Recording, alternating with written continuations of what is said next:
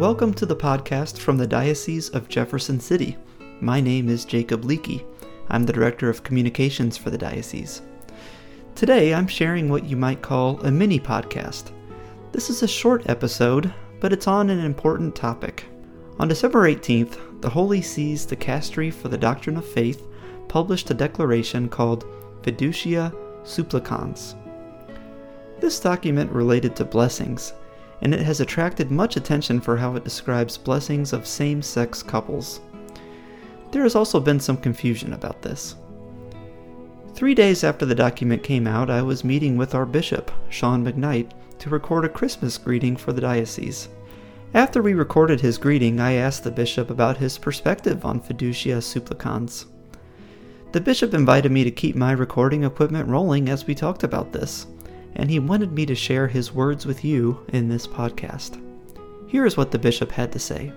Well, this latest document from the Holy See is similar to one that came out, I can't quite remember, a few weeks ago or maybe even a month ago, about, if you recall, unwed mothers can receive Holy Communion, which is surprising to a lot of us because what's so new about that, right?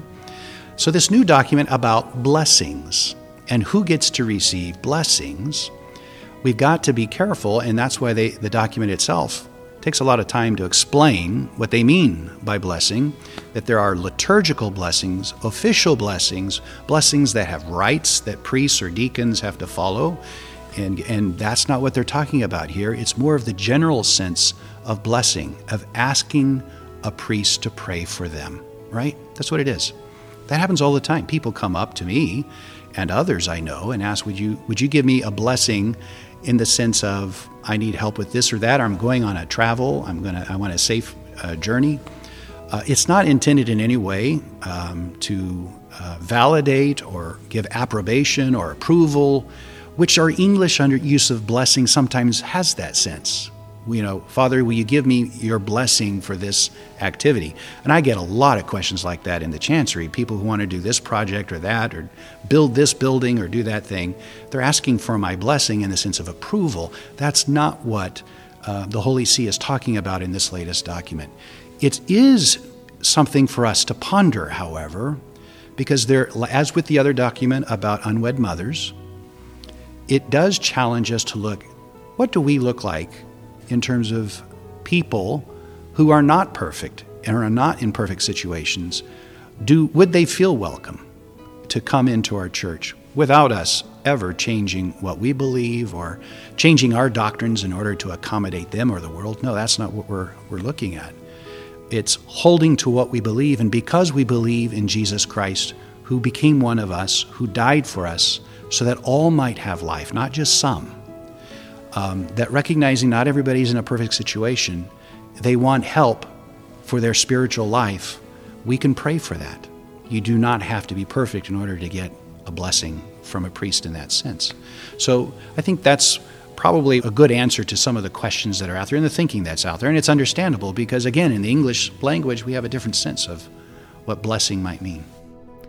I also asked Bishop McKnight what we should do if we want to learn more about this. I would uh, I certainly always recommend that they read the document itself, and there is a there's an English translation, an official English translation of it that should be readily available. Maybe we can put it up on our website, uh, have a link, and so that they can see it for themselves. It's actually quite, a, in many ways, a beautiful description of what is a blessing and how do we use that that term. And um, we uh, fundamentally, blessing is about us praising God, and invoking God's graces and assistance upon us. So it's that twofold dimension, which the Eucharist is the, the greatest and most supreme blessing that we have, where we, as human beings, praise God, and in so doing, God blesses us.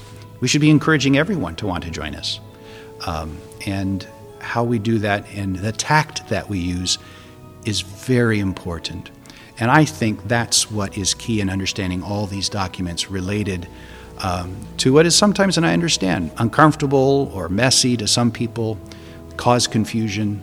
It's really helping us to be more faithful to Jesus in how we treat others.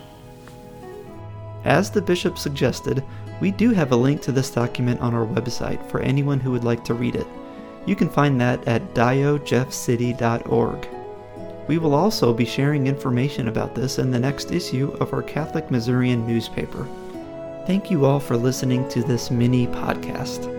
As we conclude, I'd like to wish everyone a Merry Christmas and a very Happy New Year.